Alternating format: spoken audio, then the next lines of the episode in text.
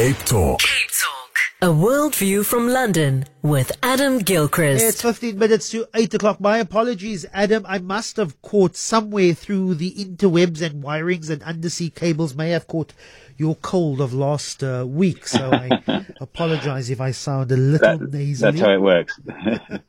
But uh, let's. ugh, I am feeling incredibly filled with existential angst at the moment, maybe even full on nihilist. But the world's ticking clock. Scientists assess the risk of doomsday. yes, the doomsday clock, which is basically set every year as to how close to midnight we are, midnight being Armageddon, essentially. And it will remain at 90 seconds to midnight. So it could be worse, but it could be a lot better. Uh, and by the way, the clock does go backwards as well. It's all about the, how um, a group of atomic scientists look at the nuclear arms race, the Ukraine war, the conflict in the Middle East, uh, AI, climate change, you, you name it. Um, I think they're doing this before Donald Trump's latest win in the primaries in America. But anyway, they weigh it all up and they reckon the clock remains at its most perilous ever, but is not more perilous. So 90 seconds to midnight. And this is the doomsday clock that was created in 1947. J. Robert Oppenheimer was one of those who was in on it, uh, who helped develop the atomic bomb, as we know. Uh, it was then, in 1947, set at seven minutes to midnight.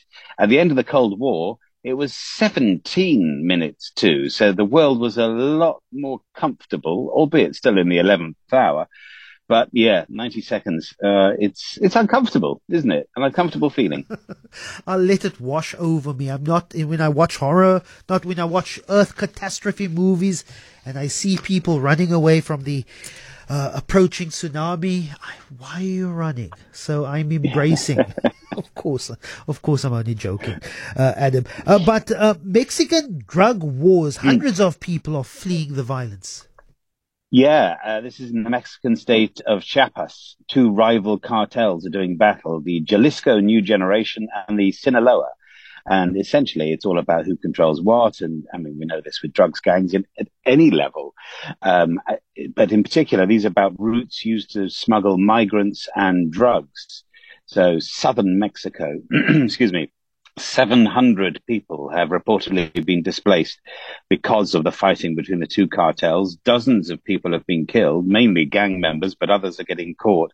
For instance, there was one shootout that lasted for seven hours. 18 gang members and two innocents got caught, were killed in, in the process of it. Uh, locals cowering in their homes all the time this happened. And indeed, they accused the state of failing to protect them. And also in some cases, hundreds of troops have been sent to Chiapas, but those troops sometimes create more gun battles and people say, you know, where do they go when uh, you've got the army on one side shooting and the drug cartels on the other. Chiapas journalists say that there are some villages now that resemble ghost towns, such as the Exodus from the region. And then finally, workplace surveillance. French workers accuse Amazon of spying. But aren't all employees being spied on by their bosses or the HR department? I, I, would guess so. I mean, do you know what, Lester? I get the feeling that people might be listening or watching right now. I don't know. It's I, it's- I it's- it's- share, I share your paranoia. And yeah, it's a scary thought, isn't it? Yeah, but I suppose it's what, what they do with the information. And in a particular case in France, Amazon was found to have been spying on their workers. Uh, so to such a fine degree that, for instance, they were controlling their breaks, uh, saying, you know, you had a second here or 10 seconds there and it doesn't add that. You're not entitled to this. And in particular, this is the one that really got me. Uh, Amazon's been fined, by the way, 32 million euros for this, 650 million rand for excessive surveillance. For instance, this is one of the things they did, is that in an Amazon warehouse, people are constantly swiping barcodes, et cetera, et cetera. If people swiped by two tenths of a second too slow, it showed they were slacking. Two tenths of a second too fast, it suggested they would be making mistakes.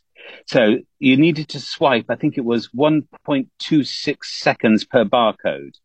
At which point you're thinking, oh my God, how would you possibly measure that in yourself? I mean, you can get into a rhythm, but supposing you're just a little bit out. So you can see why there was that extra feeling about the extra scrutiny. But you're right. I mean, you've got a smartphone, you're being watched. Surveillance all the time. We are being watched. Adam Gilchrist, looking forward to chatting to you tomorrow for the Friday edition of The Worldview. Stay well.